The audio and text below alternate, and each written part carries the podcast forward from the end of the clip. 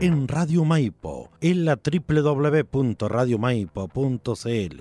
A continuación comienza su programa de cine, literatura y artes, conducido por Lía Costa, Creare, un espacio de crítica, comentarios y entrevista para informarte de la actualidad en el mundo de las artes y conocer los temas relacionados con el cine, documentales, series, libros y artistas que a todos nos interesan. Bienvenidos y bienvenidas a Creare con Lía da Costa.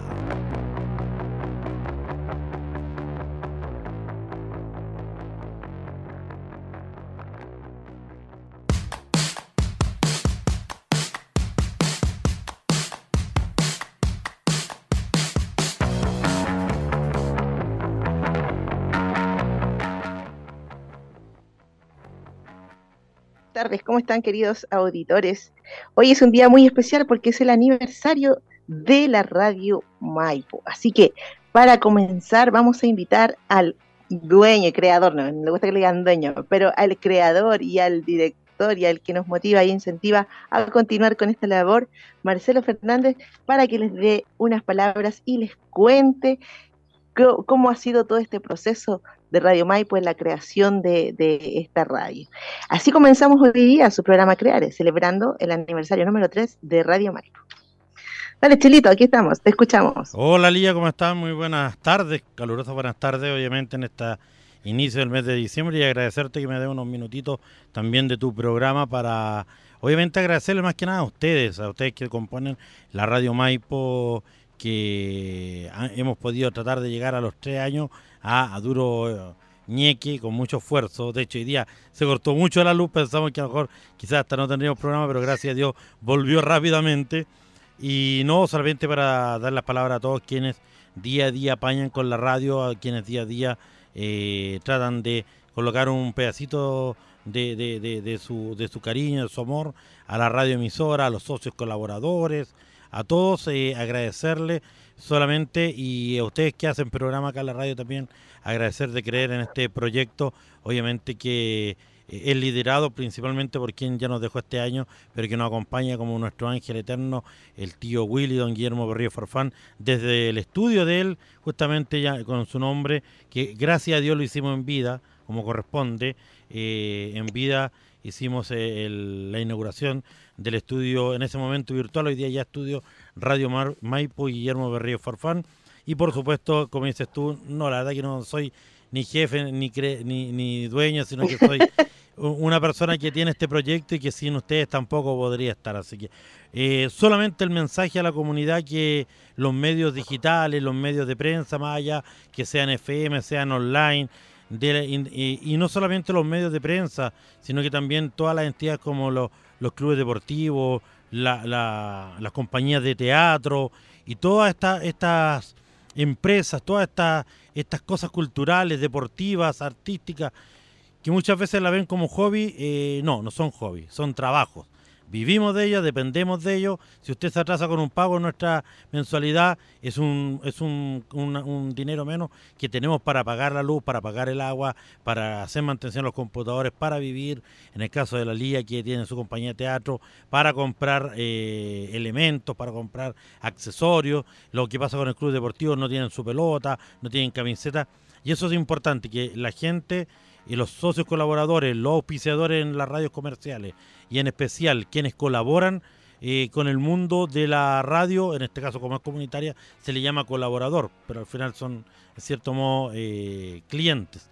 Eh, tengan la capacidad también de ver que esto es un tema es un tema radial, es un tema del arte, es un tema serio y que lo hacemos con mucho cariño, con mucho amor y que tiene que ser visto así. Con la seriedad que le damos nosotros a los programas, a la música, a todo, obviamente la misma seriedad que de repente exigimos nosotros. Así que un abrazo, Lía, agradecerte a ti, a todas las chiquillas que componen también el consejo ahí de Radio Maipo, la Llana, la Bea, la Jimena, la Mayo, y por supuesto a todos los colaboradores como Claudio Reyes, Mario Medina, Manuel Gallardo, Mario eh, Álvarez, eh, Tío Win también con quien estamos también asociados, eh, y una infinidad de, gente que nos, que nos colabora todos los días y que hace que esto sea cada día más profesional. Así que quédese junto a Creare porque tiene una gran invitada y lo principal, tiene unas recomendaciones de película especial para este fin de semana, querida Lía. Totalmente. Te quiero felicitar a ti, Chelito, y obviamente agradecerte la oportunidad de poder hacer este programa que a mí me hace muy, muy feliz hacerlo. Ya eh, hoy día, de hecho, meditaba antes de, subir acá a mi oficina, meditaba lo mucho que siempre quise hacer eh, este trabajo cuando era joven. Siempre soñaba con tener un programa donde pudiera hablar de, de películas, donde pudiera ah, eh, desarrollar, ¿cierto? Esta área que para mí me encanta, me fascina, que es el cine, y, también donde pudiera hablar de arte y poder desarrollarme. Y esa oportunidad me la diste tú, así que yo estoy muy agradecida y muy feliz de que ya se hayan cumplido tres años y esperemos que sean muchos años más de Radio Maipo porque se cumple aquí, se hace un, un servicio muy importante a la comunidad y eso hay que hay que mantenerlo. Así que con este saludo de aniversario, entonces como le damos comienzo hoy día a nuestro programa, nuestro programa Creare. Creare es un programa de cultura y cine para los que por primera vez lo escuchan, que se transmite todos los días viernes ya a las 17.30 horas por Radio Maipo y también por Facebook, por las fanpage de Eliada Costa y las fanpage de Creare, entre otras, y donde nosotros podemos, ¿cierto?, eh, desarrollar, hablar eh, ideas acerca de la creación del teatro, del arte, de, de, la cultura, de eventos culturales también que se realizan aquí en la comuna. Así que ese es el servicio que nosotros otorgamos y esperamos que nuestra audiencia crezca y también que crezcan nuestros auspiciadores. Oye, Chelito, y aprovechando que estás aquí, te aviso que empezó diciembre. comenzó diciembre, comenzó diciembre y con eso comienza también, ¿cierto? Eh, la Navidad se aproxima ya y este es un diciembre muy especial porque además es un diciembre que, va a tener la final del Mundial de Fútbol, ya entre, entre, otras, entre otras cosas eh, importantes que van a pasar este mes, pero yo creo que para mí lo más importante es no, no, mentira, mentira. Pero una de las cosas que más me gusta de diciembre es el cole mono. Ya no vayan a pensar que soy una persona alcoholizada, sino que el cole mono, oye, que lo encuentro tan rico. Así que para comenzar diciembre, aquí está con el cole mono la eh, locutora y celebrando también el aniversario con su colita de mono. Bueno, queridos, les cuento que tenemos hoy día una, una, sección especial y vamos a inaugurar también una sección que va a ser solamente por diciembre, así que les tengo grandes sorpresas, así que ya comencemos. Como ustedes bien saben, estamos en la época del Mundial de Fútbol, que hoy, este año ha tenido una connotación bastante compleja, ¿ya? Y este, bueno, es el Mundial de Fútbol masculino, porque el próximo año es el Mundial de Fútbol femenino, ¿ya? Y ha sido bastante complejo porque esto se ha hecho en Qatar, es un país donde em, impera la religión musulmana y cuando impera la religión musulmana también está metida en la política en todos los ámbitos esa visión de mundo. Por tanto, hay muchas restricciones para las mujeres, restricciones eh, que tienen que ver con la bebida alcohólica, entre otras, que no acomodan al resto del mundo y que nos tienen bastante como ansiosos, ya, porque se produce bastante ansiedad. Han habido algunas manifestaciones en plena cancha, ¿cierto? A sabiendas que em, pueden ser condenados eh, duramente por ciertas intervenciones eh, a favor de la, del movimiento LGTB, LGTQ, etcétera. Y también, ¿cierto? la polémica más grande es acerca de la cantidad de fallecidos en el momento de construir los estadios por la forma de trabajo que tienen en ese país que está cercana o casi igual allá a la esclavitud. Entonces hay mucha polémica, mucha crítica y hay hartas cosas que a pesar de eso a mí me han gustado y quiero eh, hacer mención porque hay bastantes futbolistas eh, que se han manifestado, Han, han dado su opinión política y su opinión social y eso me agrada mucho. De hecho, estoy súper triste porque quedó eliminada la selección de Alemania el día de ayer y era la selección que más me caía bien porque encontré que eran los más choros de todos por las cosas que pusieron en su camarín y también porque después la fotografía oficial salían con la boca tapada porque habían sido censurados. Alemania es un país eh, desarrollado, ¿cierto? De un país de política social, socialdemócrata, eh, bastante tirado más a, la izquierda, pero es un país donde eh, los derechos sociales son lo principal para el desarrollo de su país. Primero están los derechos sociales, están las bases de la sociedad, o sea, que todos tengan educación, que todos tengan salud, que todos tengan vivienda. Y a partir de esas tres eh, necesidades que son importantes, desde, desde poder suplir esas tres necesidades, ¿cierto? Luego se construye la economía. Y así se, así se va un país desarrollado. Sin base social, sin mínimo civilizatorio, sin, sin eh, derechos sociales garantizados, es muy difícil que un país pase a ser desarrollado. Bueno, Alemania es uno de los ejemplos del mundo, ¿cierto? Y son líderes de la Unión Europea y por tanto eh, los no había, no se podía ver de otra forma que los futbolistas también tuvieran esa conciencia social. Entonces, así como de complejo ha estado el mundo y de crítica, de crisis, en el que el momento de crisis ideológico que estamos como mundo, porque ya como ahora todo globalizado, ¿cierto? Las cosas que pasan en un lugar pasan en todos lados. Eh, así también el Mundial de Fútbol Masculino ha sido eh, objeto de esta crisis y de esta complejidad en la cual los valores de las personas, los artistas y, toda la gente que ha participado ha sido cuestionada y también han tenido que salir a la defensa y hablar sobre esto. Em, les cuento también que Chile, Uruguay, eh, Argentina y Perú, parece, oye, no estoy segura cuáles son los cuatro países de Latinoamérica, están postulando juntos para poder ser próximamente el, la sede del Mundial de Fútbol Masculino y esperemos que sea así porque sería bien enriquecedor, ¿cierto? Que se invirtiera dinero en estadios y lugares y centros deportivos para nuestro país que después quedan para nosotros. Paraguay. ¿Chilito? Paraguay, Argentina, Uruguay y Chile. Paraguay, Uruguay, Argentina y Chile. Gracias, te paso. Oiga, gol de Camerún, ¿ah? Camerún le ganó 1 0 a Brasil. ¿Cuándo? Ahora, mi último minuto de partido. No te puedo creer, Camerún le ganó a Brasil, pero Brasil igual le va ganando, le va ganando. Minuto 92 y faltan 7 minutos para que termine gol de Camerún, por lo cual sería primer uno de los pocos primeros mundiales de la última etapa que no hubo ningún equipo que ganó los tres partidos. ¿ah? Vamos a averiguar eso. Uh, parece que no, ¿ah? Parece que parece que sí. Oye, ¿y cuáles son, los grandes que quedaron afuera? Alemania y Alemania eh... Alemania, bueno, es que hay muchos que no vinieron al mundial como Italia, por ejemplo, y Chile. Oye, sería bacán, sería bacán que, ganara Japón el mundial, porque sería como los supercampeones. Los supercampeones, justamente, así que, y pues claro que eh, Japón le ganaba a Alemania, no, le ganaba a Brasil la final, le ganaba a Brasil a la final. Sí, Sería igual que los supercampeones, sería extraordinario. Eh, Aparte que me caen bien los japoneses. Final, final que no se puede dar porque Japón se clasifica frente a Croacia y Brasil frente a Corea se enfrentarían ellos dos en cuarto de final.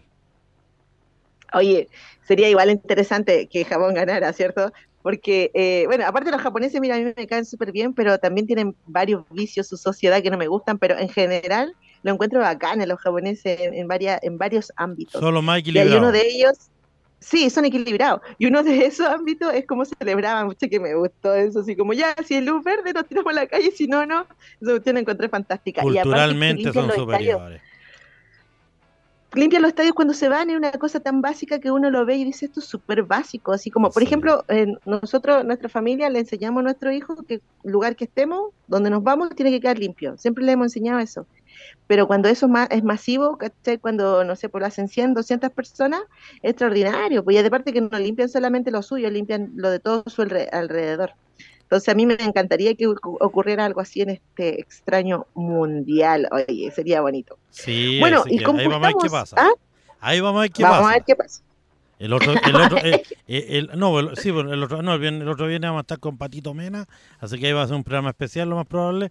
Así que, pero yo creo que para el próximo viernes vamos a estar ya con los semifinalistas, así que ahí podríamos hacer un análisis eh, de países también, ¿ah? no es malo. Ya, me gustaría, hagámoslo. Las culturas que llegaron a, a, lo último en el deporte, las culturas que llegan en el deporte, al final, si llega lo mismo siempre o hay alguno que rompió los esquemas. Claro, porque esto siempre ha sido medio hegemónico occidental, ¿cierto? Como que los occidentales como son los que estaban ahí y, obviamente los latinoamericanos, pero también nosotros somos como de la influencia occidental, entonces que hubieran otro, otra, otra arista en los mundiales, interesante. Igual que también los gringos que están ahí, que antes los gringos no, no tenían mucha repercusión y ahora están ahí, quieren cambiarle el nombre al fútbol y quieren poner soccer. No, siempre se ha llamado soccer. No, en Estados Unidos siempre se ha llamado soccer. Lo que, pasa es que, lo, que pasa es que en Estados Unidos no olvides que el deporte más popular es el fútbol americano. Entonces, para que no haya una similitud, se le puso soccer para que fuera más atrayente cuando Estados Unidos eh, comenzó a hacer el, el, fútbol eh, mundial y eso resultó mucho. No se les confundió. Y ojo, ¿ah? Estados Unidos tiene un trabajo de lujo con la, eh, con la división inferior. Ojo. Ahí hay, hay, mucho que aprender. Siempre ha sido así. Hay que es, mucho que, los gringos, es que los gringos son los gringos son estructurados. Entonces, por ejemplo, si hay que hay que ganar algo, entonces estudiémoslo, analicémoslo, pongamos especialistas, entrenemos personas, eduquémosla.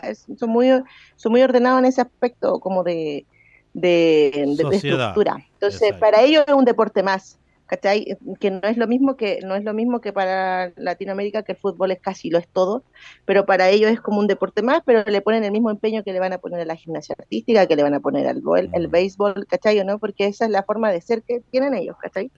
Ahora fue entre, fue divertido, sí, porque como esto es soccer, no es fútbol, igual es divertido, sí. Son los únicos que le dicen soccer, nadie más. Sí. Entonces es como ya queremos apropiarnos del espacio, ya, pero ya, los, mexicanos igual le, llaman soccer a veces, los mexicanos y los canadienses. Los, chicanos, sí, para ese sector.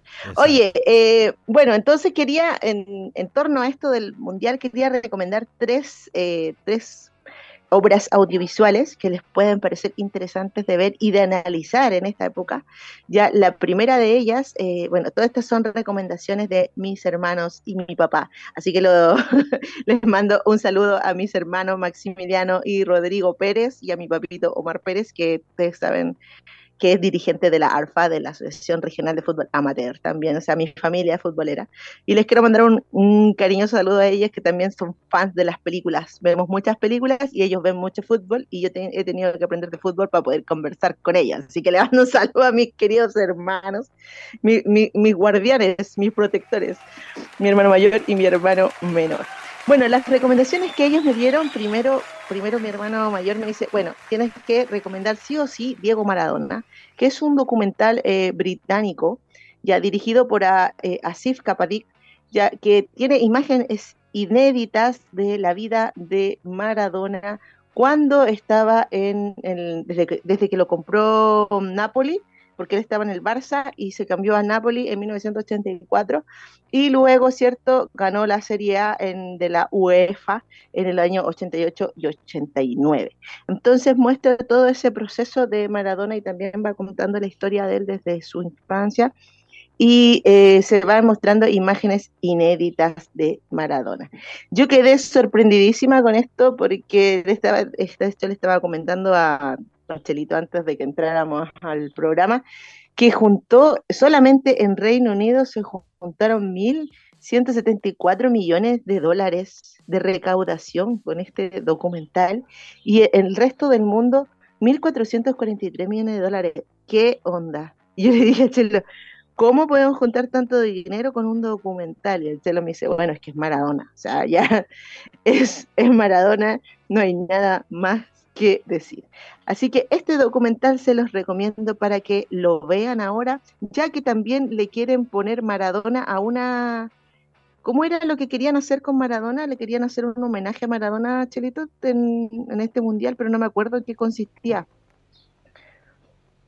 ¿Tú te acuerdas? Eh, no, no, no, no, ahí, me pillaste, no, no, no tengo algo quería hacer, algo quería hacer la FI, la FIFA. Sí, no, no, más que nada yo creo que un reconocimiento nomás a, lo importante que fue como varios jugadores. bueno, bueno, si puedes averiguarlo, me, me cuentas. ¿Cómo? ¿Como que fueron varios jugadores, me dices tú? Sí, ahí sí. Aquí tenemos un, pequeño, tenemos un pequeño problema con el internet, con los cortes de luz. Así que, pero ahí estamos de regreso. No, te decía que lo, más probable es que un, es un, ¿cómo se llama? Un homenaje que se le quiere hacer a Maradona por, por el, fallecimiento hace dos años. Ah, claro, este es el primer mundial donde él no, está. Exacto. Ah, sí, pero algo, algo escuché, algo leí por ahí de que le querían poner su nombre a, algo, pero no recuerdo qué. Bueno, hay, estadios, hay estadios que llevan su nombre, pues. El de Nápoles, el de Nápoles y en Argentina igual hay otro estadio que lleva el nombre de Diego Armando Maradona, y el de Argentino Junior. Bueno, ha habido siempre mucha polémica en torno a, Maradona y, siempre han dicho hay que separar al futbolista del, del, artista. Yo creo, o sea, del, perdón, de la persona, te hablar del artista, de la persona. Eh, yo creo que el, tipo tenía un talento innato increíble y eso, cierto, la, fama y, tener el peso de ese talento siempre te puede llevar a una vida frenética, una vida en la cual tú no no tienes control y, y si no tienes la educación suficiente para sostenerte o, o la cultura suficiente para, para poder estabilizarte, obviamente van a pasar cosas. Entonces, como propio de una de la vida de un de una estrella fugaz, como se dice, de que sube, sube, sube, sube muy alto, ¿cierto? Y después cae, eh, que, sucedan esas cosas. Yo mayormente no tengo conocimiento de, de, todas las cosas que Maradona hizo o dijo, pero sí tengo que recomendar este docu porque también sirve para analizar aquello. Así que esa es la primera recomendación de esta pequeña sección, que es la sección del Mundial de Fútbol ya masculino.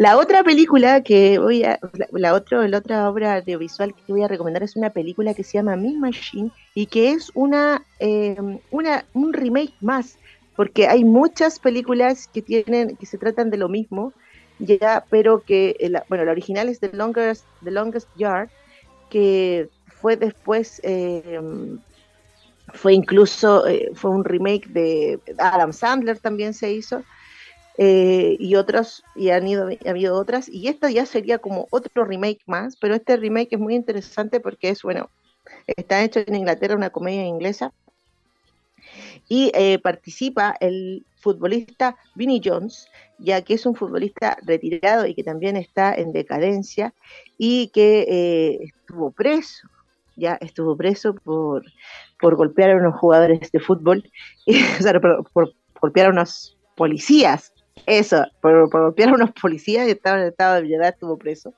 Y bueno, esta historia, Mi Machine, es la misma historia que sale en las otras películas, que es que un deportista, ya en, el caso, por ejemplo, de la película de versión de Adam Sandler, es un futbolista americano, pero aquí es un futbolista de fútbol, como el fútbol inglés, digámoslo así, y em, que entrena a los eh, compañeros de celda para jugar fútbol y que hacer un partido de fútbol en contra de los gendarmes de, la prisión. es muy interesante, es muy interesante, muy entretenido porque eh, se, muestra como el fútbol desde otra mirada, porque el fútbol es un deporte, tiene sus reglas, ¿cierto?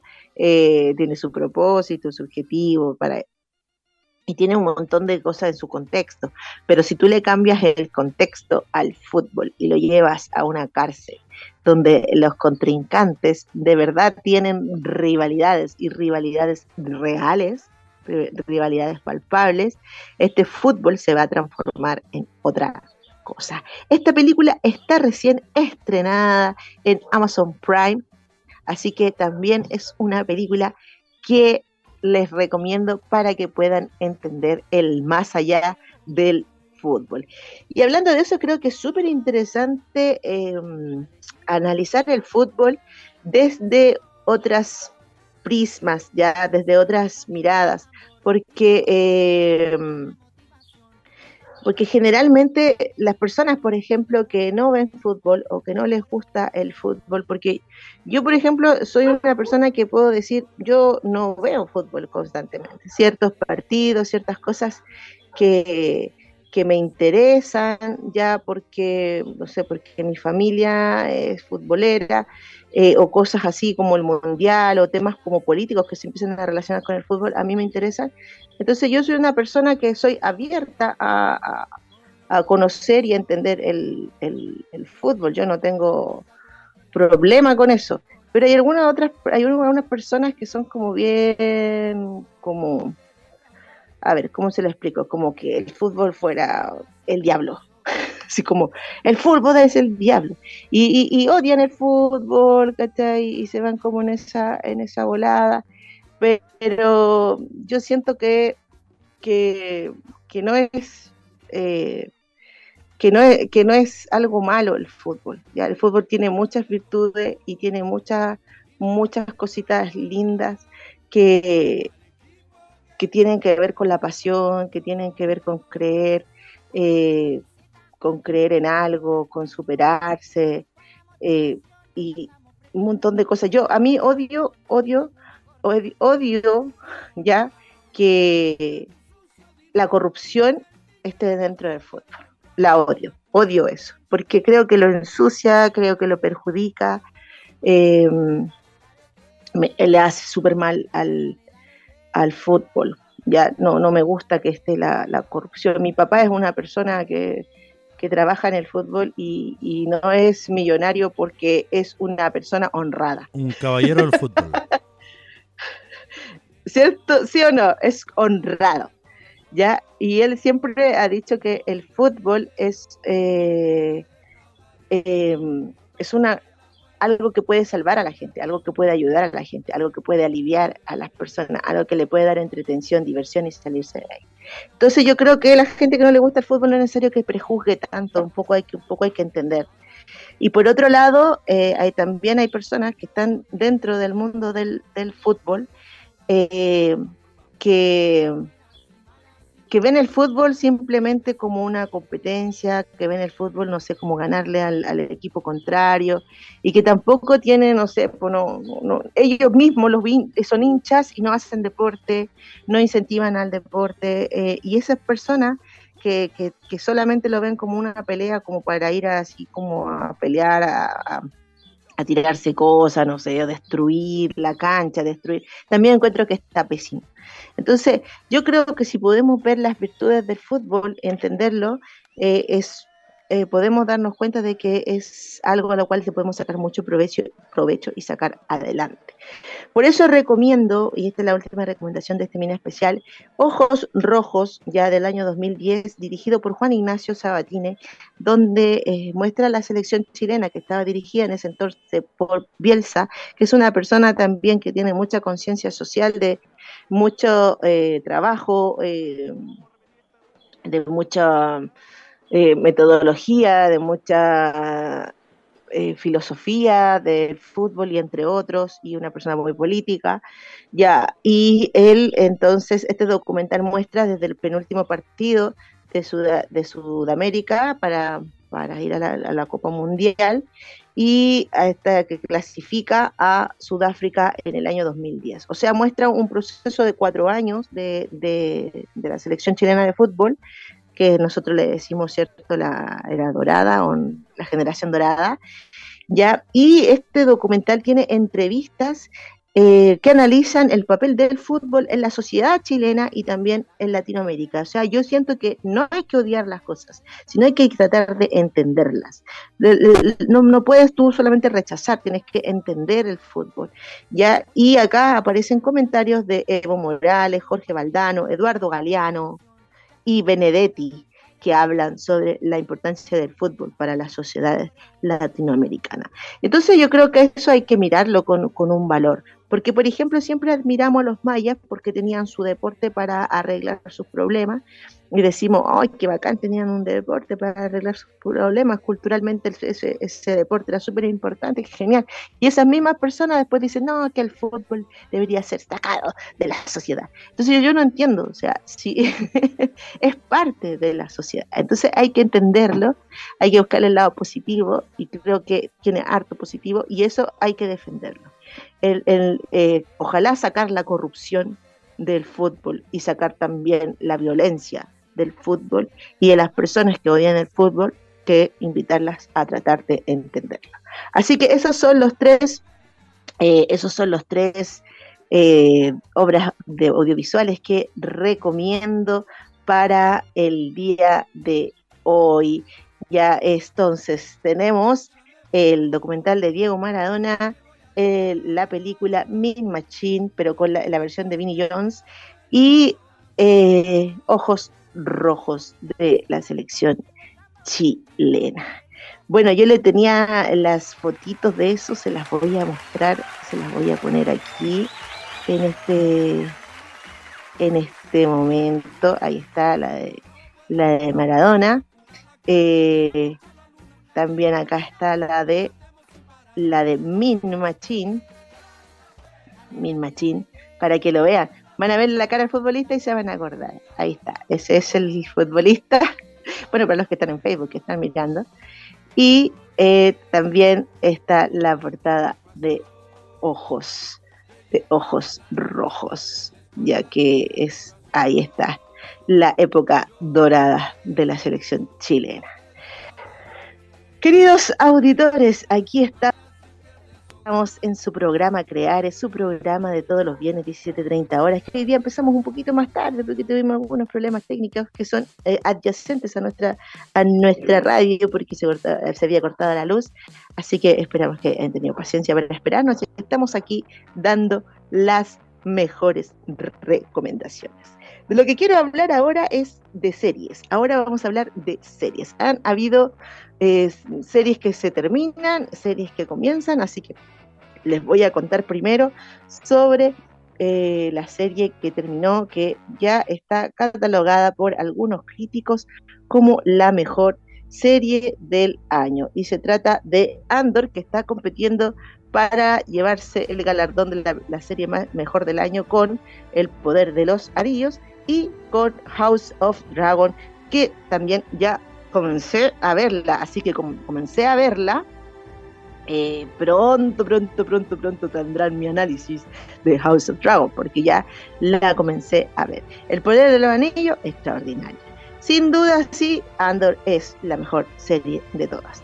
Empieza un poco lenta, ya, pero empieza lenta porque es, es como la comida rica que decía la otra vez, esa comida rica que a ti te gusta comer, eh, que te quede buena, ya, y se tiene que cocinar a fuego lento, pero va teniendo distintos arcos. Los primeros tres capítulos es un, es un arco, los otros tres otro arco, después eh, los otros, después dos y después dos. Así son, como cuatro arcos de, mm, historia de, en Andor.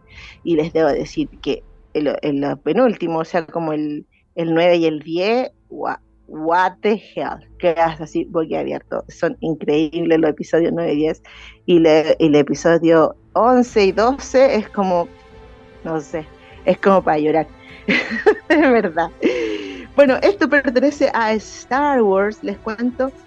Eh, Star Wars son nueve episodios, las películas oficiales que son el canon, y luego se empezaron a hacer películas intermedias, hizo Han Solo que no le fue muy bien, y luego se hizo eh, Rogue One, que era una película más bien experimental, que se trataba, ¿cierto?, de los eh, rebeldes que robaban los planos de la Estrella de la Muerte para que después Luke Skywalker pudiera destruir la Estrella de la Muerte. Bueno, Andor se trata de cómo este personaje, Cassian Andor, que aparece en Rogue One, ya eh, se mete, se transforma y se, se da a la rebelión y eh, comienza esta serie cuando todavía no se estaba declarada una guerra de los rebeldes contra el imperio, sino que solamente habían pequeñas insurgencias en las cuales nadie quería participar porque el que participaba obviamente iba a terminar muerto o herido o sin familia o sin dinero, sin nada.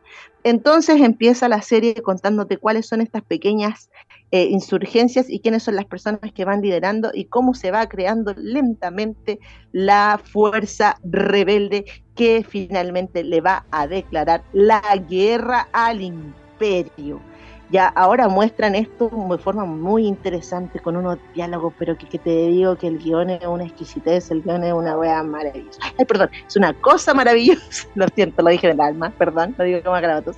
Y una cosa maravillosa que el, el, el guion es increíble, yo escuchaba los diálogos y yo decía, ¿por qué está tan perfecto este diálogo? ¿Cómo pudieron hacerlo tan perfecto? Ya, y te va contando cómo gente de la alta alcurnia, o sea, personas del Senado, del Senado donde estaba, por ejemplo, Padme, o sea, es como qué es lo que hubiese hecho Padme si habría estado viva, eh, gente como ella, cómo empiezan a atacar al imperio, como gente eh, de del pueblo, ¿cierto? Empieza a entender la, sumisión, la opresión del imperio, cómo empiezan a darse cuenta de que empiezan a perder sus libertades y cómo esto se va transformando luego en una insurgencia, pero también te muestra algo que jamás te habían mostrado, que es lo que pasa con la gente de clase media baja y los pelados rasos, como se dice, del imperio es increíble, es como, es como tú empiezas a analizar y te das cuenta que son todos víctimas de, ambos lados, o sea, los mismos soldados, los mismos militares, los mismos que estaban en el imperio de alguna forma u otra también son víctimas y también son sometidos y también son están eh, oprimidos ya por los altos mandos y que los altos mandos están todos oprimidos, ¿cierto? Por Darth Vader y Darth Vader ni siquiera tiene que salir para que se sienta su opresión, para que se sienta su fuerza y su, su, su, su, su, su pato encima. Es una cosa muy buena esta serie, es extraordinaria, de verdad. No necesitamos Jedi, no necesitamos Palacia, no necesitamos nada, porque la serie por sí misma está, pero genialísima al mostrarte ese interior, al mostrarte la política, al mostrarte el sufrimiento, al mostrarte lo que realmente es Star Wars dentro de, la, de su cuerpo, lo interior de Star Wars. Eh, somos nosotros, eso es, somos nosotros, somos los, la gente común y corriente, somos los que estamos en Andor representados, que nunca habíamos estado representados. Siempre había una persona que salía de lo más bajo, ¿cierto? Y se elevaba y llegaba hasta lo más alto pero no te mostraban una persona que estaba en la clase media o una persona común y corriente y qué es lo que hacía en torno a eso. Ya habíamos tenido ciertos vistazos de eso y sentimientos ah, sobre eso con Mandalorian, que es extraordinaria. También Mandalorian es una serie soberbia, me encanta. Eh, yo creo que Obi-Wan también es una serie de seis capítulos maravillosa donde eh, nos da un bálsamo de nostalgia increíble, me encanta. El libro de Boba también pero Andor sin duda es la mejor serie de todas las series de Star Wars que se han hecho hasta el momento. Pronto se viene otra serie que va a contar la historia de una Sith infiltrada en los Jedi, que va a estar muy interesante también. Eh, y se viene también Ahsoka, que va a contar la historia de Ahsoka también en este tiempo de insurgencia. Y acuérdense que Ahsoka es del tiempo de Mandalorian. Ya, es muy difícil que Mandalorian se encuentren con Andor, ojo, ojo con eso, porque son de distintas épocas. Andor está entre la 3 y la 4, y Mandalorian es entre la 6 y la 7, junto con Ahsoka. Ya, para que, lo, para que lo vayan teniendo claro y se vayan ordenando un poco. Una serie producida y protagonizada por Diego Luna, donde aparecen un montón de actores increíbles, ya el Stellar Skarsgård, eh, el Andy Perkins, ya, o sea, un montón de, gente que actúa increíble, o sea, no hay ninguna actuación eh, que queda media aquí, las actuaciones llegan hasta el final, aprietan el, el acelerador a fondo, o sea, actuaciones riquísimas. La eh, escenografía, la, el diseño eh, audiovisual, la cinematografía de, la serie es, bellísima. O sea, tú ves los rincones de, de la Guerra de las Galaxias que nunca habías visto y con unos planos que son perfectos. Sí, de verdad que es una joya, una joya esta serie. Son 12 capítulos, están en Disney Plus. Ya está completa, porque a los que no les gusta ver miércoles a miércoles, está completa, la pueden ver. Y el próximo año se va a estrenar la segunda parte, que también son 12 capítulos, y sería, ya no sería nada más, porque no hay más historia que contar y todos lo sabemos, porque todos sabemos, los que habíamos visto Rogue One, sabemos que ya no hay más historia que contar. Así que ya lo saben, Andor, y por favor, véansela hasta el final. Si empezaron a verla y como que, nada, que no sé qué, véanla, sigan viéndola, no se van a arrepentir, se los prometo, es la serie del año. Otra serie que está eh, terminando ya, o que ya terminó, ya mostró el capítulo final, es The Walking Dead. Ya con The Walking Dead yo tengo sentimientos encontrados porque después que murió Glenn en, el final de la séptima temporada, principio de la octava, yo como que me, me, dio como un... Me renegué, me renegué, me dio una locura, estaba locura y dije, no veo más esta cuestión, me indigné. Y no la vi más, pues, es la verdad, no, no, no vi más de Walking Dead, eso es lo cierto. Pero de vez en cuando me encontraba con un capítulo y decía, pucha, igual echo de menos. Lo que pasa es que mi idea de The Walking Dead era Daryl, Glenn y Rick, como la, la triada de espiritual, digamos, de la serie, como Glenn como el espíritu, Daryl como la fuerza y Rick como la inteligencia. Entonces yo dije, pucha, si me matan a Glenn, le quitan el espíritu y ya no queda nada. Y después, cierto, me enteré que Rick ya no salía y dije yo, no, esta cuestión se fue al tacho, al tacho de la basura. Pero hace poco vi spoilers de la, del último capítulo de Walking Dead. Esto es lo que me pasó y lo voy a, lo voy a decir de aquí públicamente, porque yo juré que nunca más le iba a volver a ver. aparecieron spoilers del último capítulo de Walking Dead y dije, oh, no, esto no es como me habían pintado, esto es diferente, necesito verlo. Entonces eh, he ido viendo algunos capítulos medios adelantados, pero he ido viendo algunos capítulos y en este momento estoy viendo la novena temporada para llegar a la décima y después ver la onceava, perdón, la décima primera, no onceava, la décima primera eh, temporada que es la última y está dividida en tres partes porque por la pandemia no pudieron hacerla de corrido.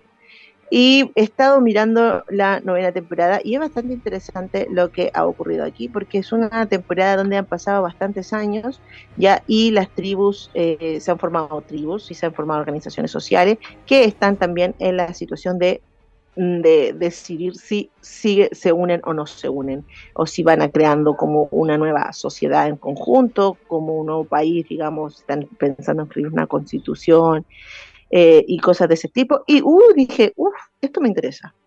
Me interesa bastante. Ya, así que me puse a ver la novena temporada y les cuento que ya terminó The Walking Dead, pero se viene una unos spin-offs, se viene un spin-off de Rick, de dónde estuvo Rick todos esos años.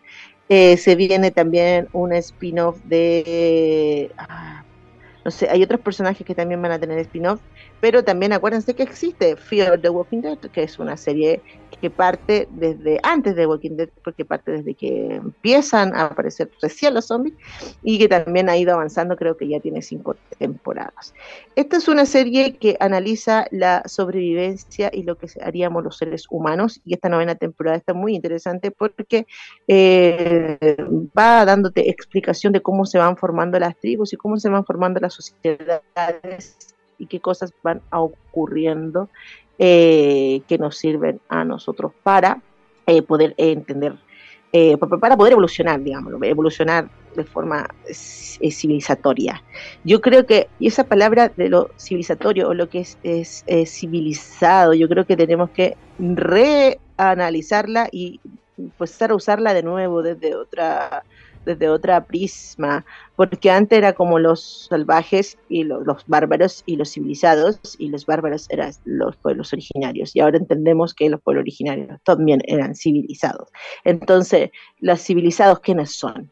Entonces, por ejemplo, hoy día yo estaba viendo personas golpeándose en la calle, en la televisión y violencia, y entonces yo digo, esas personas son incivilizadas. Las personas incivilizadas son las personas que no son capaces de vivir en sociedad. Y yo creo que de ahí eh, eh, Walking, The Walking Dead es un aporte para poder entender y analizar esto. ¿ya? Y de cómo también los seres humanos nos eh, agrupamos en torno a nuestras necesidades básicas y en torno a las ideas, porque también acá en la novena temporada ya no es solamente la sobrevivencia de, acuerdo a, que quiero comer, necesito dónde dormir, etcétera, sino que también es la sobrevivencia en torno a la ideología y a la esperanza y a la fe y a lo que se puede construir y a la vida que queremos que tengan los niños, etcétera, etcétera, etcétera, educación. Entonces también hay ciertos cuestionamientos que son súper interesantes de analizar. Nunca pensé que diría esto, pero sí hay, cosas que ver en The Walking Dead sin Glenn. Aunque no puedo soportar la idea de que Glenn no esté. Pero sí, sí hay cosas que se pueden ver y analizar. Así que eh, ya lo saben, terminó, la, terminó The Walking Dead, así que póngase al día para que pueda ver el final de la serie y no, no sea spoileado. Estamos aquí en su programa Creare de todos los viernes a las 17.30 horas por Radio Maipo y hoy día celebrando los tres años de la radio, que es una radio buenísima, una radio comunitaria de servicio, una radio donde podemos nosotros, los locutores, realizar nuestros sueños. Ah, me puse subir así épica. Bueno, inauguramos la sección de diciembre que se va a llamar Especiales de Navidad. Especiales de Navidad, así se va a llamar el, esta sección que va a estar todo, todo diciembre y saludo, le, doy un saludo con ustedes con Colemono para esta sección. y vamos a partir con la primera recomendación de especiales de Navidad que se estrenó la semana pasada en Marvel, en Disney. ¿Ya? Y es Guardianes de la Galaxia Especial de Fiestas. Yo tenía mucho miedo y complejo por esto, porque a mí me encanta Guardianes de la Galaxia y aparte que va a terminar ahora con Guardianes de la Galaxia 3, que entre paréntesis digo, ya salió el tráiler, salió ayer, así que véanlo, búsquenlo. Igual lo puse sí en las historias de Creare, obviamente todos los auditores de Creare ya, ya lo vieron. Em, y me encanta Guardianes de la Galaxia, tiene, tiene una mística, tiene una cosa distinta. Y yo dije, chuta, un especial de Navidad, ¿no? Van a arruinar, van a arruinarlo todo. Lo van a arruinar todo. Eso es lo que pensé. Dije, gringos malditos arruinan todo con sus especiales de Navidad. eso es lo que dije, eso es lo que dije así en mi mente, estilo Grinch. Eh, pero bueno, dije no, antes de criticar hay que ver. Eso es muy importante. Antes de criticar hay que ver y analizar. Y dije, ok, le voy a dar una oportunidad. Y terminé llorando. Terminé llorando con, el especial es súper entretenido de partida, muy entretenido. Está la aparición especial de Kevin Bacon, el actor de Footloose, como Kevin Bacon. Em, y los protagonistas del capítulo de este especial de Navidad es, dura 54 minutos, es un, es un, es un em, no alcanza a ser un cortometraje, pero es un mediometraje, mediometraje. Eh, los protagonistas de este mediometraje son eh, eh, eh Drax y, ¿cómo se llama? Mantis. Drax y Mantis. ellos son los protagonistas. Es muy interesante, esto se trata de que le quieren hacer un regalo especial a, em, a Peter Quill, que no celebra ya la Navidad, y no les voy a explicar por qué. porque si les explico por qué los spoileo. Pero lo que quieren hacer especialmente para él es comprarle, o sea, traerle un regalo, un regalo de la tierra. Y no se le ocurre mejor idea que eh, secuestrar a Kevin Bacon y llevarle a Kevin Bacon de regalo. Ya es muy divertida, muy entretenida y luego se transforma en emotiva y además que tiene revelaciones importantes para lo que viene, para lo que viene después en Guardianes de la Galaxia 3. Así que recomendadísima. Yo no le, la miré a huevo y la prejuzgué como no debería haberlo hecho. Y es una cosa muy bonita de ver. Así que eh, para el especial de, Navidad de diciembre de crear, entonces recomendamos por de los primeros, recomendamos Guardianes de la Galaxia especial de Navidad.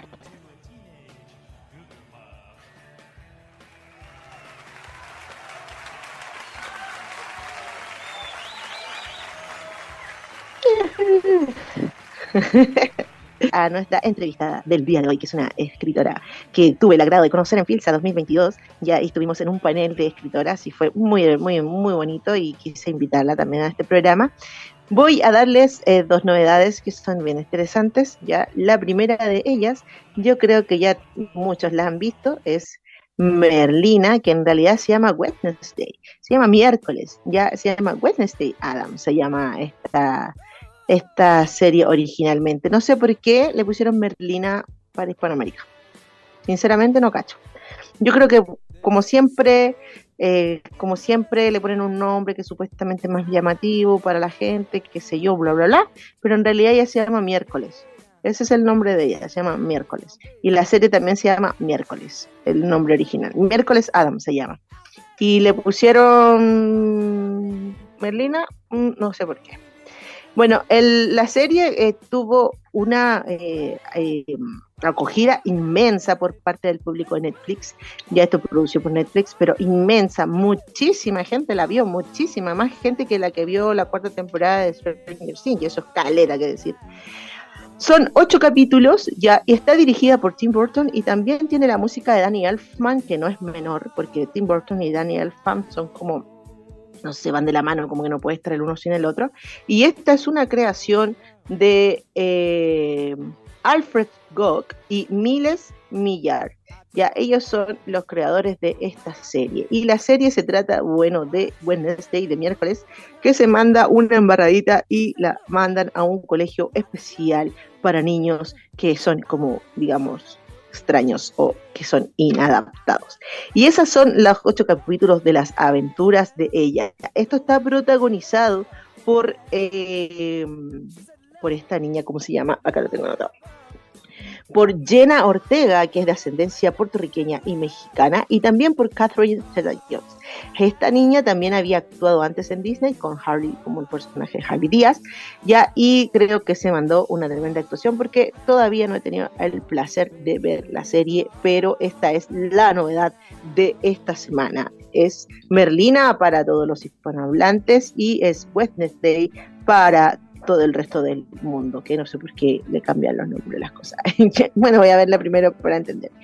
Y la otra novedad que eh, ya estoy un poco avanzada ya en la serie. Yo dije, voy a recomendarla, voy a contar que existe, pero no voy a dar mi opinión hasta que ya vaya más o menos avanzado. Y ya voy en el sexto capítulo y debo decirles que esto promete. Para todos los fanáticos de Supernatural o fanáticos de todas estas series como Vampire Diaries o todas las series que son como de, fantásticas, pero que son un poco híbridas entre lo fantástico y lo maravilloso, así como estilo crepúsculo, donde los donde, donde los malos tienen personalidad y, y, no hay como el bueno, el malo, el oscuro, muy tenebroso, sino que se empiezan a, a, desarrollar otras ideas y otros contextos. Para todos aquellos que son fan de este tipo de serie, o por ejemplo los hermanos Grimm, o, Grimm, que, también es una serie de ese tipo, eh, o Eras una vez, Once Upon a Time, todos los que son fans de esas series, eh, esta es la serie nueva que tienen que ver, esta es la novedad. No es necesario ver Supernatural para poder ver The Winchester porque es una precuela, así que puede partir con esto. Eh, sin embargo, yo o todas las personas que han visto Supernatural van a tener unos eh, orgasmos audiovisuales cuando vean la serie, porque ellos son los padres de Sam y Dean Winchester de Supernatural, que son los protagonistas, que están protagonizados por Jared Padalecki y Jensen Ackles. Y, oye, hay unas cosas, hay unos guiños, hay una actitud de movimiento de ojo, rostro, palabras, contextos planos, incluso la fotografía, cositas que son homenajes a Supernatural, pero así como intensos. Entonces, cualquier persona que sea fanática de Supernatural tiene que ver sí o sí, sí o sí Winchester. Y todas las personas que no son fanáticas de, Supernatural, y, pero les gusta lo sobrenatural, ya, y les gusta la literatura fantástica, onda Alan Poe y ese tipo, pero con un condimentado, un bien condimentado con otras cosas, como con romance, aventura, em, comedia les va a gustar muchísimo esta serie. Así que recomendada para toda la gente joven y también recomendada para todos los que somos más viejos y pasamos 15 años de nuestra vida viendo Supernatural. The Winchester está en HBO más, eh, se va estrenando capítulo a capítulo, semana a semana. Eh, todos los viernes, y, pero se estrena como una semana de retraso en comparación con Estados Unidos, así que les recomiendo que eh, no vean nada en las redes porque se van a spoilear. Si la empiezan a ver y están al día, no vean nada en las redes. Esto está en HBO, así que esa es la novedad también de esta semana, The Winchester. Bueno, queridos auditores, sí, aplausos, aplausos, aplausos. Llegó la hora de, eh, ah, llegó la hora de la verdad, la hora de la verdad. No, llegó un momento muy esperado que es la entrevista de nuestra invitada, del el día de hoy. Yo les voy a contar al tiro quién es ella. Ella nació en Santiago de Chile en el año 2000, es jovencita, o sea, 20 años menor que yo. Siempre cercana a la literatura, comenzó a escribir en medio de su adolescencia, alrededor de los 16 años, ha sido premiada en certámenes como concurso interescolar de escritura creativa de cuento y poesía de la UNAP, con dos cuentos incluidos en el libro compilatorio y el concurso literario de Cementerio Metropolitano en el año 2009, 2019, además de ser incluida en la compilación literaria, literaria Autor Libro de Jóvenes Escritores en España en el año 2019 con obras poéticas. Actualmente es estudiante de Letras, Mención en Lingüística y Literatura Inglesas en la Pontificia Universidad Católica de Chile y ha publicado un libro del cual les va a contar ahorita. Le damos la bienvenida y un gran aplauso a Yarina Gutiérrez. Hola, buenas tardes. Hola, Yarina, ¿cómo estás? Muy bien, muy bien. ¿Y tú? Bien, aquí, hablando de, de películas y series. Así, así escuchaba. Así Y le ponemos, hablamos de películas y series, pero también le ponemos ahí condimento político, crítico, social, analítico. De todo. De todo. Oye, ¿cómo estás hoy día? Cuéntale a nuestros auditores eh, un poquito de tu persona, porque acá nosotros estamos de la provincia del, Maipo y se van a interesar mucho por ti, por tu persona, además porque eres joven y aquí hay mucha gente también que sueña con la literatura. Cuéntales un poco a los auditores cómo parte esta pasión por la literatura, cuáles fueron tus inicios y cómo esto se fue desarrollando. Ya, primero estoy un poquito ronca porque ayer fui a ver a Harry Styles. Buenísimo. estoy un poco afectada todavía. Pero eh, nada, como, como decía, ya tengo 22 años, estoy estudiando literatura inglesa. Em, empecé a escribir, o sea, me acuerdo que cuando iba en cuarto básico, la profe de lenguaje nos mandaba una tarea todas las semanas, todos los fines de semana, de escribir un cuento y dibujarlo. Entonces eran, no sé, tres, tres planes de esos cuadernos de caligrafía y un dibujo. Y los dibujos los pintaba y los hacía mi mamá.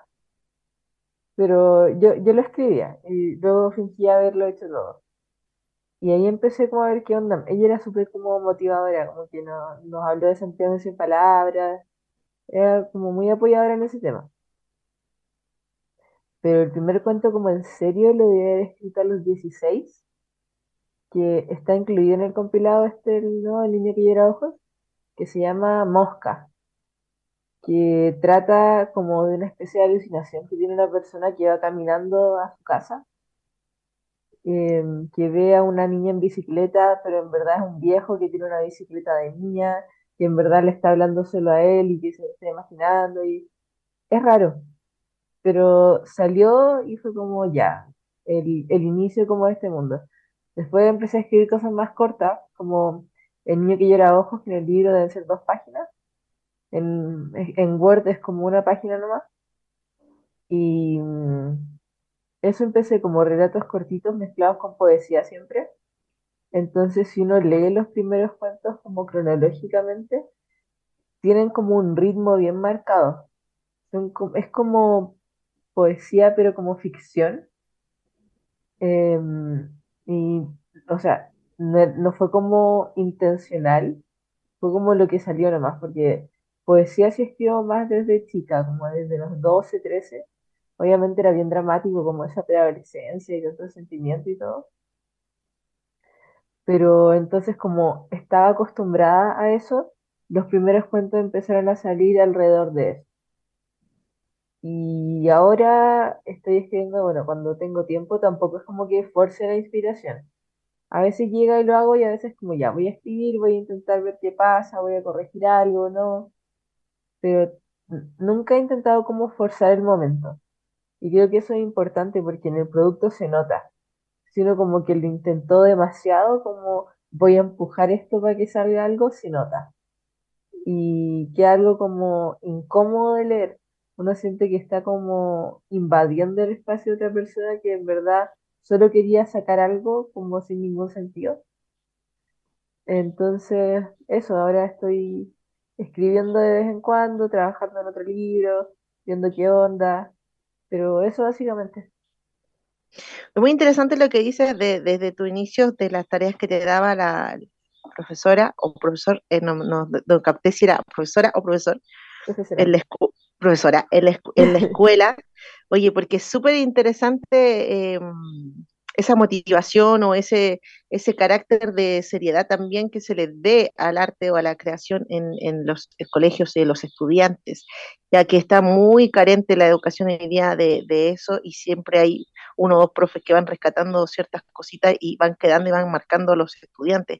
Yo creo que falta mucho entender eh, como de, en general, como culturalmente en nuestro país, la importancia que tiene la educación para la manifestación y la realización de las personas en el futuro, porque los profesores realmente te pueden marcar con eh, acciones y como también con omisiones ya eh, para el resto de tu vida. Entonces, que afortunada fuiste de poder tener ese incentivo y ojalá también, y mando el mensajito, todos los profesores y profesoras de lenguaje o de, otras asignaturas incentivaran también a sus estudiantes a la creación.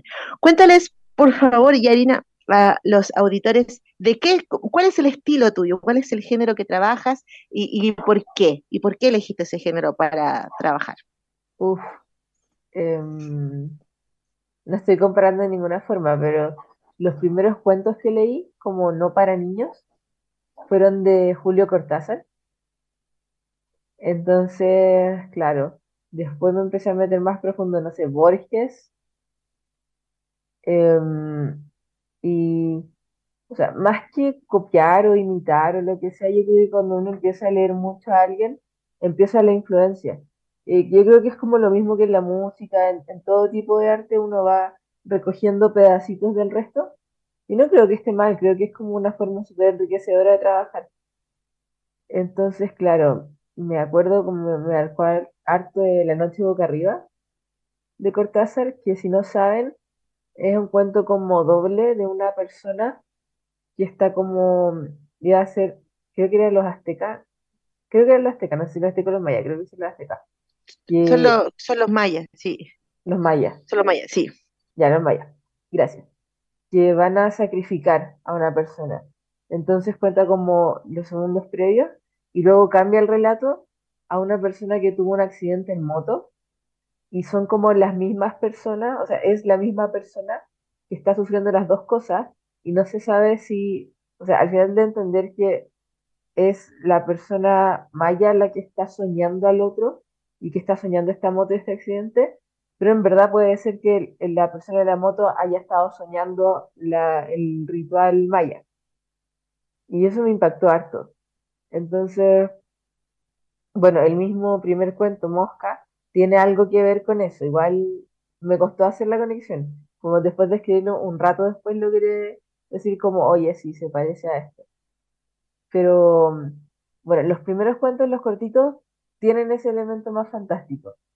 Los que son más largos, no sé, em, María o su nombre era Delfina, cosas así, eh, son como cosas más cotidianas relatadas de una manera un poquito más interesante. Eh, no sé, María, que al principio se llamaba María al cuadrado, es como la relación de dos trabajadoras del hogar, asesoras del hogar, que ambas se llaman María, y que, claro, son como asesoras puerta adentro y tienen como este romance medio clandestino, y de eso se trata. Y bueno, su nombre Delfina es un poco más político, se trata de una pareja de Olga y Delfina y eh, las capturan para el, golpe de Estado y las llevan al, centro de tortura del Estado Nacional. Y después de un par de días dejan salir a Olga y Delfina se va a Cachagua. Y, mm, bueno, nunca más la ven. Olga nunca, la hicieron desaparecer, básicamente. Entonces Olga le está contando a su creo que sobrina nieta, no me acuerdo muy bien, le cuenta como la historia y cómo básicamente, o sea, ella nunca dejó de buscar a Delfina, pero siempre tuvo claro de que no le iba a ver nunca más, que le hicieron desaparecer y chao. Y eso también tiene que ver un poquito, se mueve el relato, a una ruptura amorosa que tuvo recién la, la niña que está relatando. Entonces se comparan esos dos tipos de dolor que en verdad son incomparables como que hagan desaparecer a tu pareja y que tú sepas que la torturaron hasta quizás matarla, versus un, tu pololo que se fue y que dejó el sillón ahí porque no cabía por la puerta. Entonces son como sufrimientos comparados súper distintos. Y eso también me, me importa harto, hacer como contraste entre las vivencias de la gente, sabiendo que uno no puede comparar sus sentimientos con los del otro. Porque desde afuera uno dice, claro, este sentimiento podría ser mucho más real o mucho más intenso, pero uno nunca sabe lo que está viviendo el otro, aunque parezca algo muy mínimo. O sea, lo, vi en clase hace poquito, en inglés se llama solipsism, no, no sé cómo se llama en español, perdón los no, pero no sé cómo se llamará en español, que es básicamente como y yo no puedo saber lo que siente el otro y yo estoy solo en el mundo porque nadie puede saber lo que siento yo. Entonces eso es como para jugar un poquito. Oye, entonces eh, tu inspiración va también eh, por hechos reales, las influencias que ha tenido de ciertos autores eh, y, las conexiones que se pueden realizar, ¿cierto?, entre, entre las vivencias distintas, aunque como tú bien dices, no, no son comparables emocionalmente y la idea de evidenciar es que esa imposibilidad de la comparación, ¿cierto? Cuéntame, ¿cuál es, cuál es el objetivo de, tu literatura? ¿Cuál, ¿Qué es lo que te mueve a escribir? ¿Por qué escribes y por qué publicas? Em, esto hace bien cliché, no me acuerdo qué autor fue, fue latinoamericano, creo que era como Escribí para no morir. No, no sé si... No recuerdo quién fue. Sí, pero te suena, ¿cierto? Sí. sí, bueno, em, yo empecé a escribir como no queriendo escribir. Era como que salió, salió nomás. Un día estaba sentada con una hoja al frente y fue como necesito decir algo. Como necesito manifestar algo de lo que estoy sintiendo y vamos a ver qué, qué pasa. Y salió nomás. Y al principio todo salía. Solo salía, salía, salía. Como no tenía ninguna estructura, ahora cuando escribo... Y era poesía, ¿verdad? Sí, poesía y los primeros cuentos. Pero ah, no sé, ahora cuando escribo poesía no, poesía sigue saliendo así y la dejo así, no la edito, no le toco nada. Pero los cuentos que escribo ahora son mucho más esquematizados. O sea, tomo un cuadernito, escribo los personajes, escribo quién es cada uno, escribo los acontecimientos principales y después escribo como basada en este cuadernito y voy como ya, chequeando las cosas que quiero incluir. Obviamente el arte improvisación en el camino, pero ahora necesito como ese esqueleto para asegurarme de que el, relato vaya a alguna parte. Pero bueno, em, un doctor que tuve me, obligó un poquito a publicar. Él leyó un, par de cosas mías, varias cosas mías, y me dijo, oye, tenés que publicar. Así como, hazlo, por favor, hazlo. Y ya, pues, me puse a editar. Tengo, empecé a escribir bajo un seudónimo, que es Franco Fénix.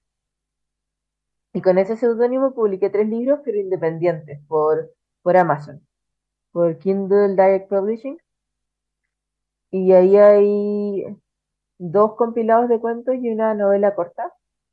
Eh, los dos compilados son Esquemas del Pasado y Proyecto 17. Y algunos de ahí salieron para el libro ahora que salió con mi nombre, que es El Niño Tigre Ojo. Es una compilación de cuentos inéditos y cuentos de los otros dos libros. Y el otro que es Restos de Memoria está inspirado como en Chile, básicamente, se trata de un chiquillo que va en moto, tiene un accidente en Chiloé y se va al Caleuche. Entonces ahí conoce gente y la gente le, va contando su historia como quién era yo, por qué llegué acá. Y entre eso conoce, no sé, conoce a la Pincoya, conoce a varios como seres mitológicos. Pero está todo como normalizado, no es como que alguien se sorprenda, como estoy en un barco fantasma con una sirena. Como, como realismo, realismo mágico, una cosa claro, así. Claro. Em, y eso salió muy largo para hacer un cuento y muy corto para hacer una novela como real. Así que le puse novela corta, novel, que es como la, novela más corta. Pero eso, o sea, sacando inspiración de, todas partes. Restos de memoria me, me gusta harto, le tengo harto cariño. Y, mm, De hecho, el prólogo de Restos de Memoria es uno de los hitos de los que estoy más orgullosa. Y de hecho, hice trampa en el niño que llora ojos y tomé el prólogo de Restos de Memoria y se lo puse a su nombre era Delfina. Porque en Restos de Memoria sale un caso de la Operación Albania, no sé si te suena, de la dictadura militar, bueno, y al final se en memoria y todo, em, porque Restos de Memoria está bien conectado también porque uno no puede hablar de la historia de Chile sin hablar de la dictadura. Aunque digan como hoy de nuevo el tema, no. No, está ahí. como ya está, está en parte de la cultura chilena. No hablar de eso o ignorarlo es como inaceptable, yo creo. Entonces, claro, ahí lo menciona, es una chiquilla que era prostituta y que estaba metida ahí. Entonces, ahí se relaciona con la operación Albania, pero el prólogo sirve también porque, claro, acá desaparece a Delfina. Entonces, me gustó mucho el prólogo como para no intentar ponerlo en otra parte y como para que tuviera más alcance, porque de verdad que podrían leer nada mío, pero si yo tuviera que elegir algo que la gente tiene que leer de mí y que no lea nada más, sería ese prólogo. Yo encuentro que está, está muy bien construido. Oye, dos cositas. Primero, ¿qué fue lo que te dijo el psicólogo para convencerte para publicar? Primero. Eh, psiquiatra. Psiquiatra.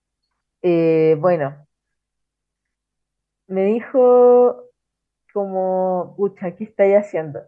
Como, mira, tenéis todo esto, esto fue antes de Esquemas del Pasado, que salió el 2019, creo. Y estos son los cuentos como cortos, como con ritmo, estos son, esos eran los primeros. Entonces, no fue como que me estuviera retando, pero como que me estaba retando, riéndose, pero me estaba retando. Así como, ¿por qué no hay hecho nada con todo esto? Como, bueno, tenéis que publicar ahora y hazlo, y hazlo. Y cada vez que lo veía, por favor, publica, hazlo ahora. Y fue como, ya, si va a ser independiente, nadie lo va a leer, chao, voy a publicar. Y es súper arcaico ese libro, como físicamente, porque lo hice todo sola. O sea, un, un amigo me ayudó con la portada y sería. Entonces yo no sabía bien, no sé, los números de página, no dejé como página en blanco al lado izquierdo. La diagramación. Eh, todo. es, es, un desastre ese libro. Es bonito. Ahora le tengo un poquito más de cariño. Hace un par de meses, años lo odiaba. Porque está muy mal hecho físicamente. Pero yo le tengo cariño. O sea, en el fondo, eh, en el fondo te dijo que tenías que armarte un propósito ¿cierto? De acuerdo a lo que estabas haciendo. Igual interesante, interesante aquello, porque, por ejemplo, el día que, el día que íbamos que nos íbamos a juntar en Fils a nosotras, eh, yo estaba en la mañana así como muy cansada y como que dije, no, no quiero ir a Santiago. A mí no me gusta ir a Santiago, pues soy de aquí de Wing, entonces ir a Santiago significa para mí horas eh, manejando o en, o en metrotren o qué sé yo, y además siempre me da dolor de cabeza, entonces yo decía, no, no quiero, y más encima me perdí cuando llegué allá, imagínate. Entonces yo no quería ir, y le digo a mi hijo, no, sabes que no, hijo, no quiero ir hoy día, ¿por qué me meto en estos problemas, estos embrollos? Y, y mi hijo de nueve años me dice, em, pero mamá, ¿y, qué sentido tiene que escriba si nadie lo va a leer? y como, como que yo dije, chuta, ya, tengo que ir. Ese es el dilema, pues. Como quiero que me lean porque uno es súper celoso con sus cosas. Sí, e, es un dilema, porque en el fondo tú cuando lo estás produciendo es una cosa muy íntima y ya llevarlo como a, algo mayor, eh, que lo lean otras personas, es, extrapolar esa intimidad, entonces igual es, todo un cuento, pero al mismo tiempo eh, también uno lo tiene que ver como un servicio social, como un aporte también, ¿cachai? Cultural o artístico, como... No, no es que uno se crea mucho, pero si uno, como te dijo tu psiquiatra, ¿cierto? Si lo estás haciendo, eh, dale cabida a algo, o sea, llévalo a algún lugar. Oye, mm. la otra, ¿dónde los auditores que nos están oyendo, ¿dónde pueden encontrar o dónde pueden leer este prólogo que tú dices que, te interesa que leamos de ti? ¿Dónde lo pueden leer? ¿Dónde lo pueden encontrar? ¿Cómo pueden saber más de ti? Bueno, em, está en las redes de Editorial Mago, Mago Editores. Ahí está publicado en internet. Si lo googlean, El niño que llora ojos está como ebook. Y si no me pueden contactar a mí, bueno, mi nombre es un poquito difícil de escribir, pero me pueden contactar por Instagram, yarina.ch. Voy a deletrear mi nombre por si alguien me quiere buscar. Dale nomás. G-I-A-R-I-N-A, yarina.gh, ahí. Y ahí se comunican conmigo y sí, o sea, bacán si me, si me hablan directamente a mí por el libro, porque es como, es interesante conocer a la, a la gente que lo quiere leer a uno, y me gusta ese trato como más personal. Encuentro que, o sea, igual para el lector debe ser más emocionante, aunque yo no sea nadie, como comprar el libro directo y ir a una editorial. Aunque obviamente yo le agradezco mucho, mucho, mucho a la editorial y todo el trabajo que hicieron y todo lo que me han apoyado. Siento que es más emocionante que me compren el libro a mí a leer como, oye, te compraron un libro. Entonces, eso, por fin, si, si lo quieren, háblenme. y, ahí nos ponemos de acuerdo. Eso, esa es como mi red principal, Instagram. No, tengo mucho más, pero eso. g Maravilloso. Oye, ¿para qué edades crees tú que es tu, literatura? Ufa, eh, yo creo que mayores de 16. ¿Y de ahí para arriba? Sí, de ahí para arriba. Ya, bacán, interesante. Oye, ¿en qué, ¿en qué año estás? ¿En qué año estás de la de tu de tus estudios? Tercero. Tercero. Tercero ya. Yo estudié lo mismo, pero en la Chile. ¿En serio? Sí. Oh, y de hecho, de hecho mi, mi segunda postulación fue la católica, mi primera era la Chile, sí que estudié allá. Estuve seis años ahí estudiando. Yo estuve en la Chile como tres semanas porque me metí a estudiar historia primero en 2019 no. y me cargó. ah, pero es que estaba, bien, estaba en historia, po. estaba en la Facultad de Filosofía y Humanidades de, de allá del... Estaba en de Gómez Milla, ¿no? Sí. No, ya, fui a hacer los trámites como para cerrar, estaba viendo si vigilaba, si me cambiaba, qué hacía. Y los trámites son tan ineficientes en la Universidad de Chile no, pero no, no, es solo ahí, es solo en la Facultad de Filosofía y Humanidades. Eran terribles. Entonces dije, me aburrí de esta universidad, me voy. Chao, tomo mis cosas y me voy. no, y además en la, en, la primera prueba, en historia, en la primera prueba me saqué un 1.5 y me acuerdo porque la profesora dijo, Gutiérrez, voy a buscar mi prueba y me dijo, las dos sabíamos que te iba a ir así. Y yo, señora, me conoces una semana. qué, profesora era? Ah, pero era historia. No, es que en, historia es otro. En historia es un régimen. es un régimen. Sí, es como un régimen. No, pero, pero en literatura es muy distinto. Aunque a mí tampoco me gusta mucho, yo debo decir, el, el tema del el endioseamiento de los profes, así como que son mm. superiores o únicos y también hay mucho ego entre los estudiantes de literatura, la verdad. Yo, yo la, la, verdad que me llevaba súper bien, con, porque yo estuve primero en literatura inglesa, entonces estuve mm, como con los que estudiaban inglés primero, porque yo quería estudiar literatura inglesa, pero al final era más inglés, ¿cachai? Y eh, con ellos sigo siendo amigo hasta el día de hoy. O sea, ellos son mis amigos, los de literatura inglesa los que estudian inglés, después hicieron doctorado en, en, en otros países, y todos son, son, como doctores en la lengua inglesa.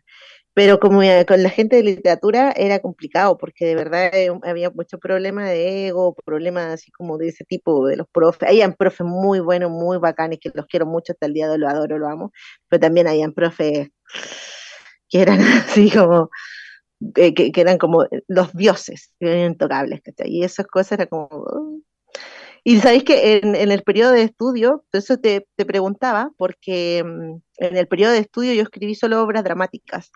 Eh, no, no, no tuve nunca tiempo para escribir narrativa en la universidad. Era demasiado, demasiado exigente todo y estaba demasiado tiempo estudiando, y, pero sí tenía espacio para la dramaturgia, porque pertenezco a una compañía de teatro hace 20 años, que son patrocinadores de este programa, la compañía entre paréntesis, y ahí entonces tuve, pude desarrollar la dramaturgia, pero como en un contexto como aparte de la U.